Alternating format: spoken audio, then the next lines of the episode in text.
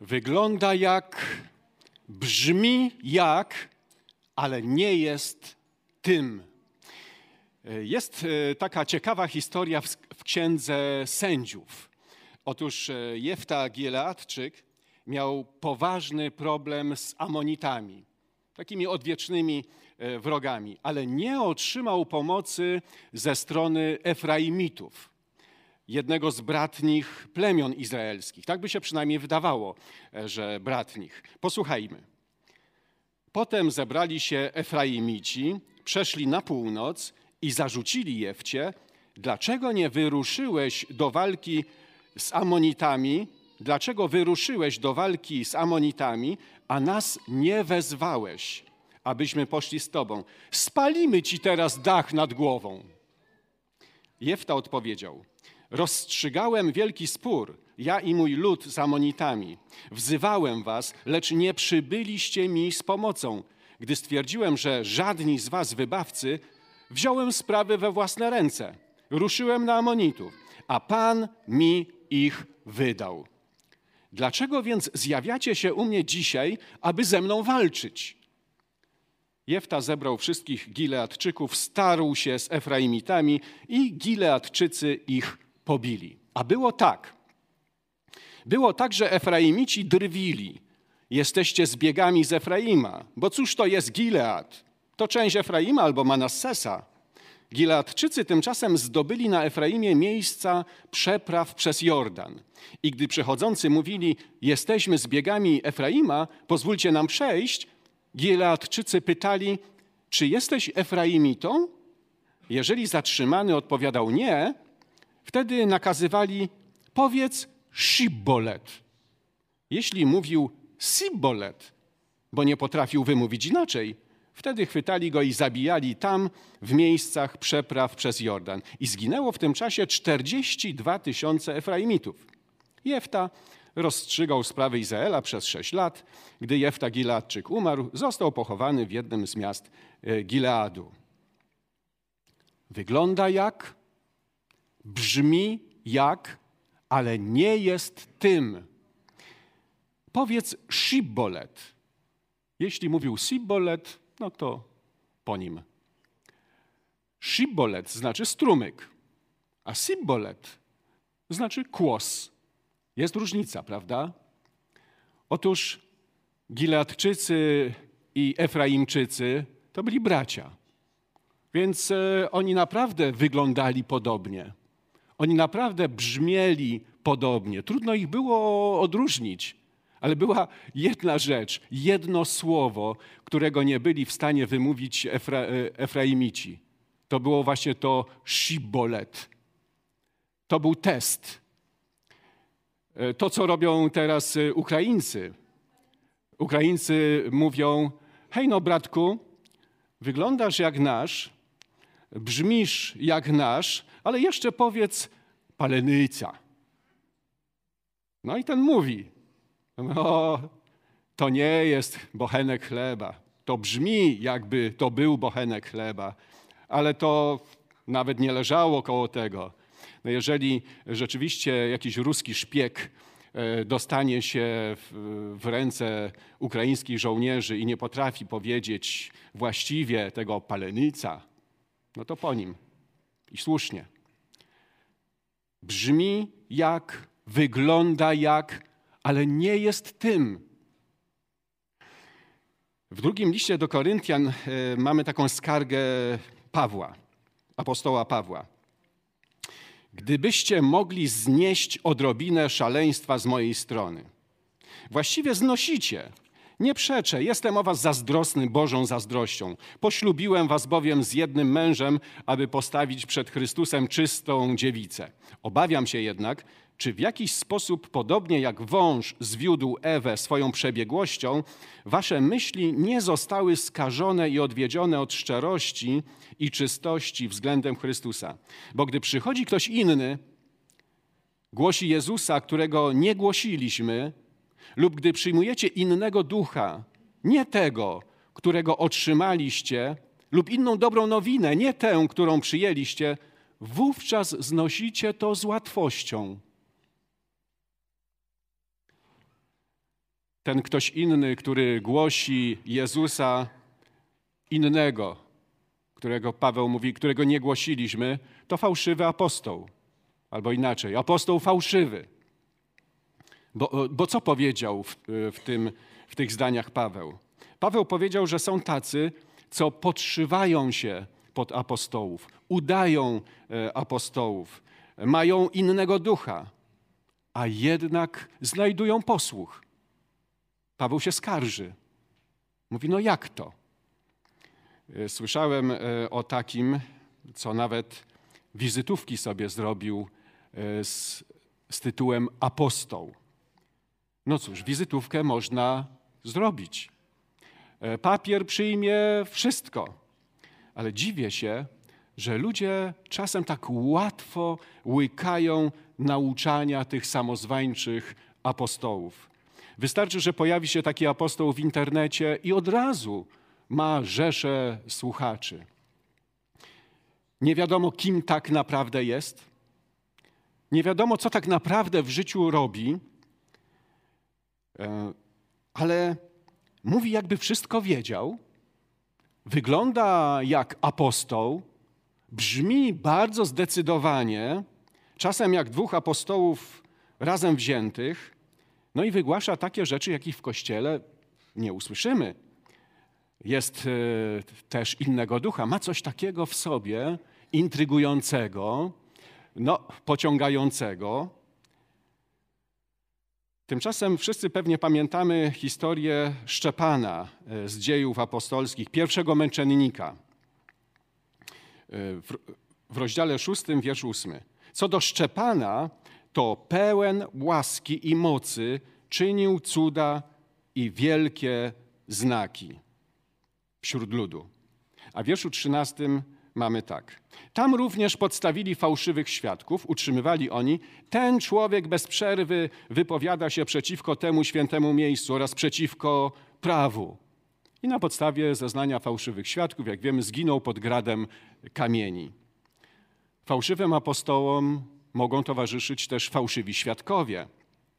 I konsekwencje tego mogą być tragiczne. W przypadku e, tego Szczepana była to śmierć. No ale zostać męczennikiem za wiarę to tak naprawdę zaszczyt. Ale śmierć, e, śmierć wieczna nie jest już zaszczytem.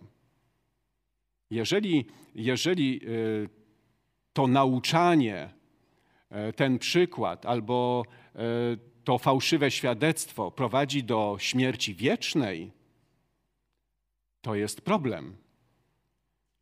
Dlatego jak czytamy w liście do Hebrajczyków, pamiętajcie o waszych przewodnikach, którzy wam zwiastowali Słowo Boże. Rozpatrując koniec ich życiowej drogi, naśladujcie ich wiarę. Jezus Chrystus wczoraj i dziś ten sam i na wieki. Nie pozwalajcie się zwodzić różnorodnym, obcym naukom. Obce nauki mogą być. Fałszywi apostołowie byli, są i będą. Fałszywi świadkowie byli, są i będą. Ale wy nie pozwalajcie się im zwodzić.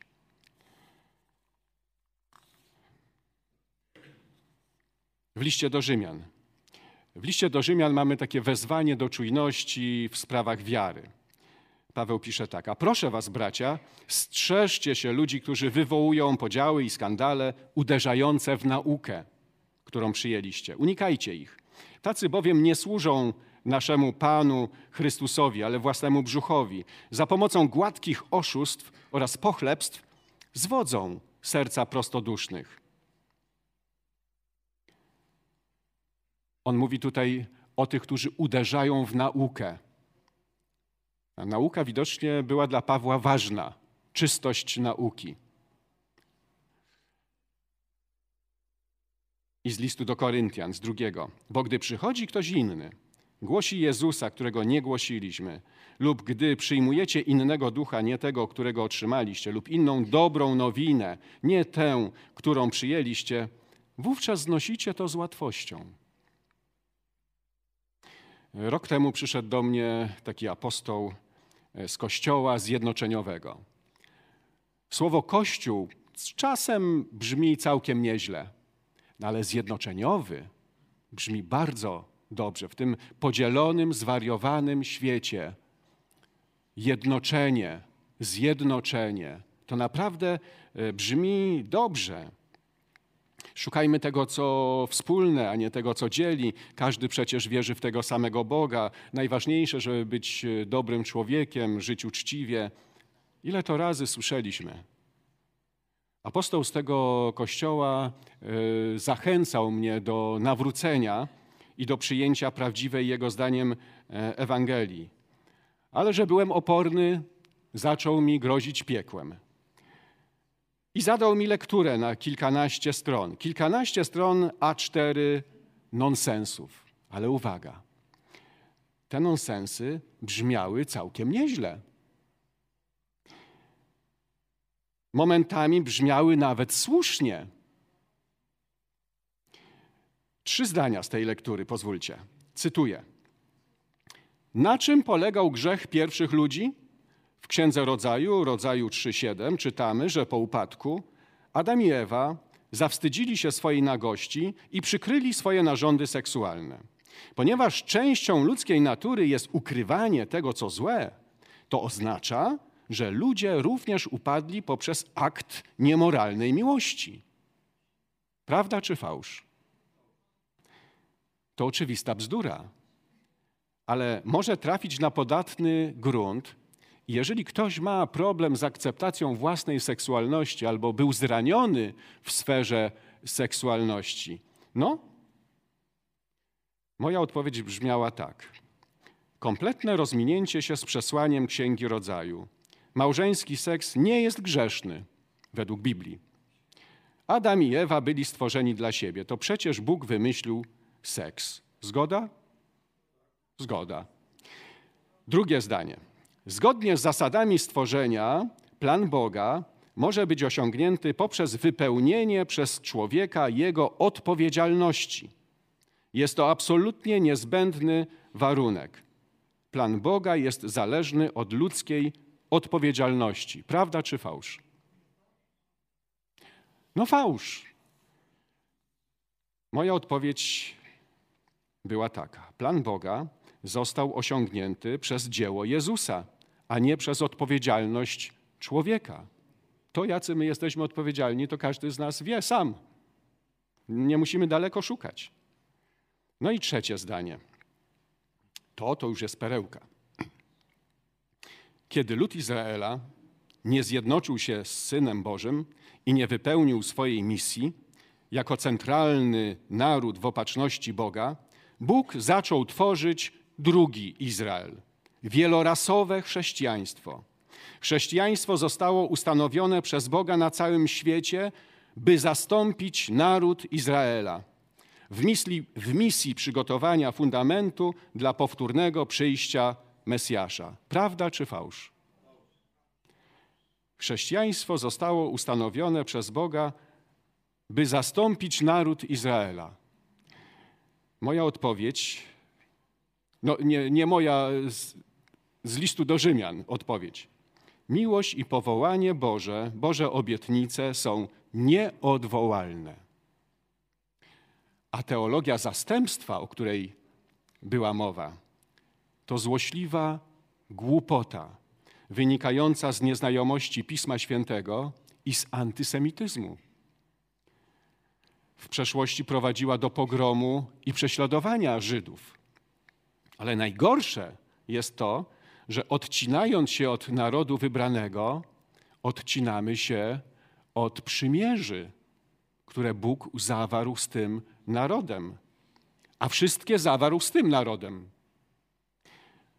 Dlatego to, co najlepsze możemy zrobić jako chrześcijanie nie Żydzi, to podłączyć się do tego narodu. W liście drugim do Koryntian czytamy tak.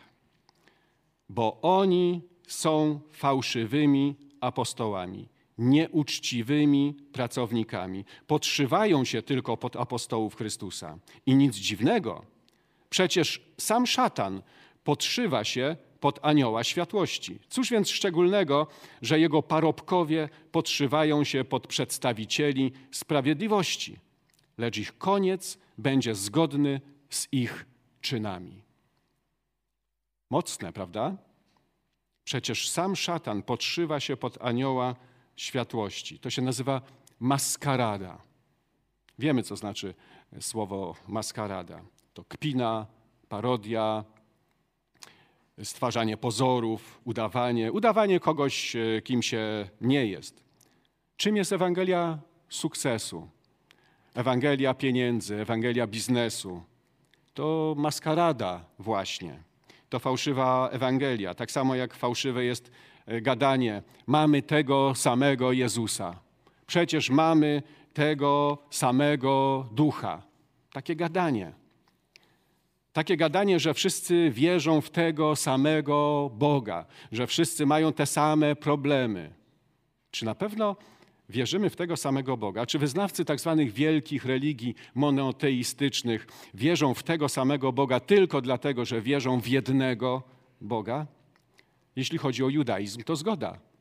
Ale czy muzułmanie wierzą w, ta, w tego samego Boga, w którego wierzą chrześcijanie ewangeliczni? A hinduiści, buddyści, świadkowie Jehowy, wybór przypadkowy. Owszem, wszyscy wierzą w jakiegoś Boga, ale my nie wierzymy w jakiegoś Boga.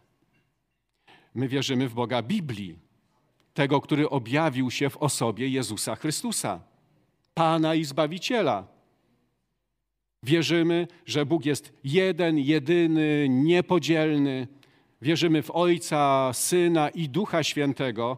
Wierzymy w trzy osoby równe w mocy i chwale. A co z tymi, którzy nazywają się chrześcijanami, ale sprowadzają osobę Ducha Świętego do jakiejś energii albo Bożej mocy? A co z tymi, którzy nazywają się e, chrześcijanami, ale Jezus jest dla nich jedynie Synem Bożym, w sensie pierworodnym stworzenia. Albo mówią, no on jest y, Bogiem, ale takim mniejszym. Słyszałem to na własne uszy. Nie mogłem własnym uszom uwierzyć, że można taką bzdurę wymyślić. Ale jednak ludzie w to wierzą i mówią to, i, i nauczają tak, i zachęcają innych e, do takiej wiary. Wygląda jak, brzmi jak, ale nie jest tym. Oczywiście musimy sobie zdawać sprawę z tego, że są też i tacy, którzy powołują się na Biblię, posługują się Biblią, żeby uzasadnić własne teorie, własne filozofie, mają w tym jakiś swój interes. I dlatego w drugim liście do Tymoteusza Paweł pisze tak. Ci ludzie przeciwstawiają się prawdzie, tak jak Jannes i Jambres przeciwstawili się Mojżeszowi. Ich umysł jest spaczony, nie przeszli próby wiary. O teologii zastępstwa już e, wspomniałem. Wspomnę jeszcze o jednym oszustwie dotyczącym chrztu. Ludzie, którzy powołują się na Biblię, twierdzą, że znają Biblię, e, twierdzą e, przy okazji, że chrzest niemowląt jest czymś normalnym, właściwym, że polanie główki niemowlaka wodą to chrzest. Co więcej, spotkałem się i z takim e, komentarzem biblijnym, za przeproszeniem, że prawdziwy chrzest nie ma nic wspólnego z wodą, bo prawdziwy chrzest jest duchowy.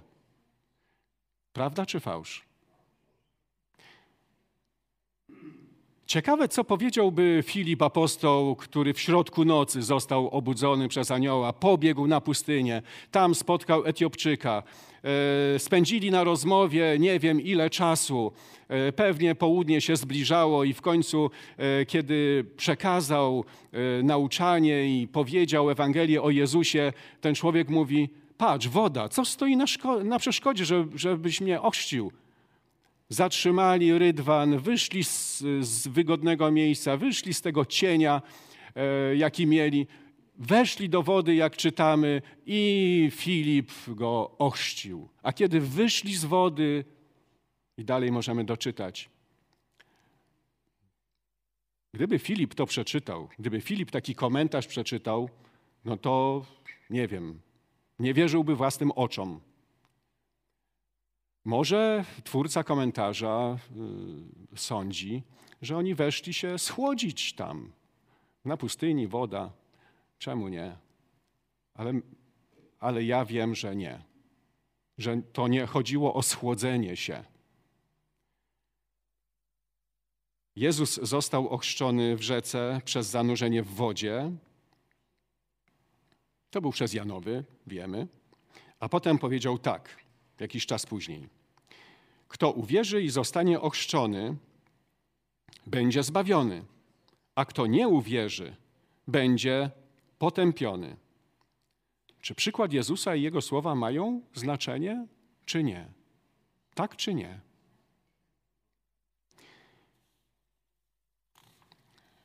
Bardzo ciekawa sytuacja, ale to bardzo ciekawa sytuacja wydarzyła się w Efezie. Tam w Efezie Paweł spotkał jakichś uczniów. Zaglądnijcie do dziejów apostolskich, do rozdziału 19 w wolnym czasie.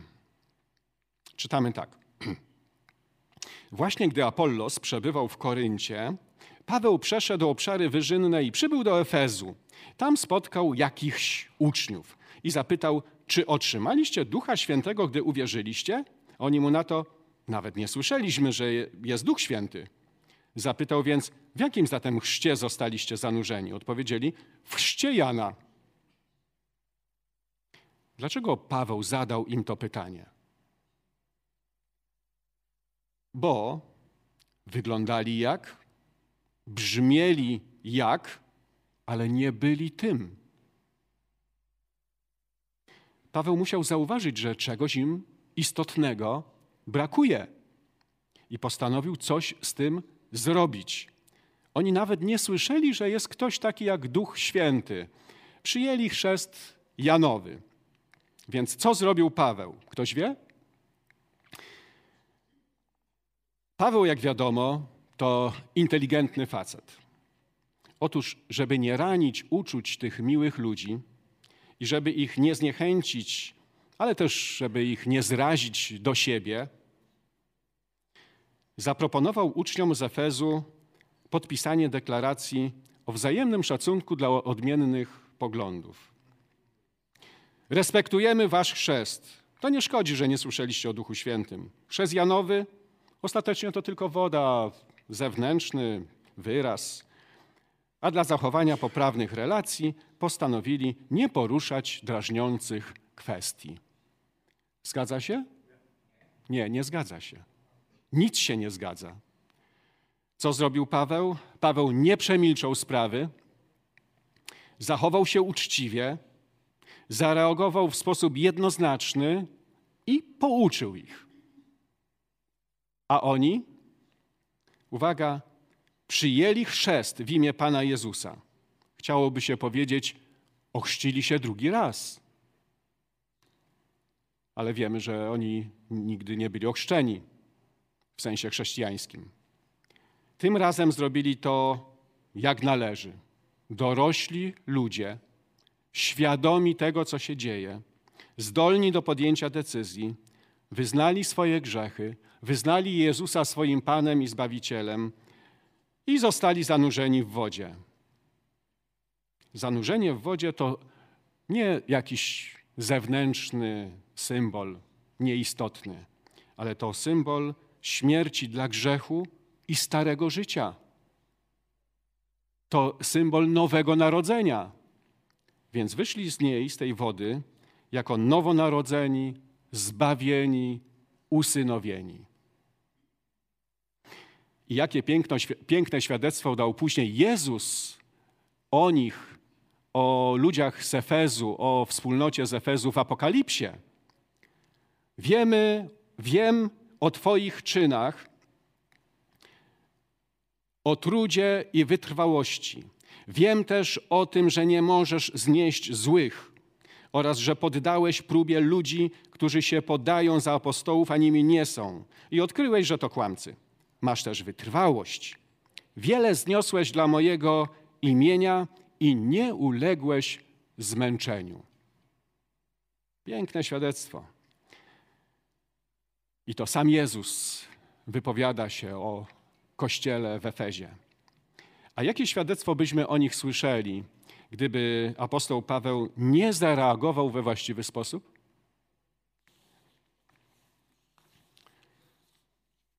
Tymczasem 20 wieków później, dokładnie 23 stycznia 2001 roku w Warszawie, jak żeby inaczej, deklarację o wzajemnym uznaniu chrztu podpisały kościoły zrzeszone w Polskiej Radzie Ekumenicznej i Kościół Rzymskokatolicki.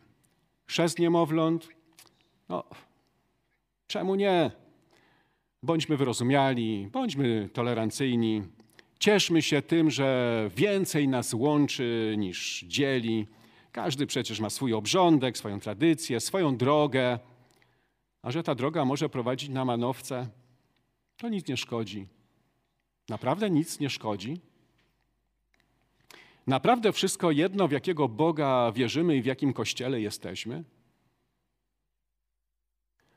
Wygląda jak, brzmi jak, ale nie jest tym.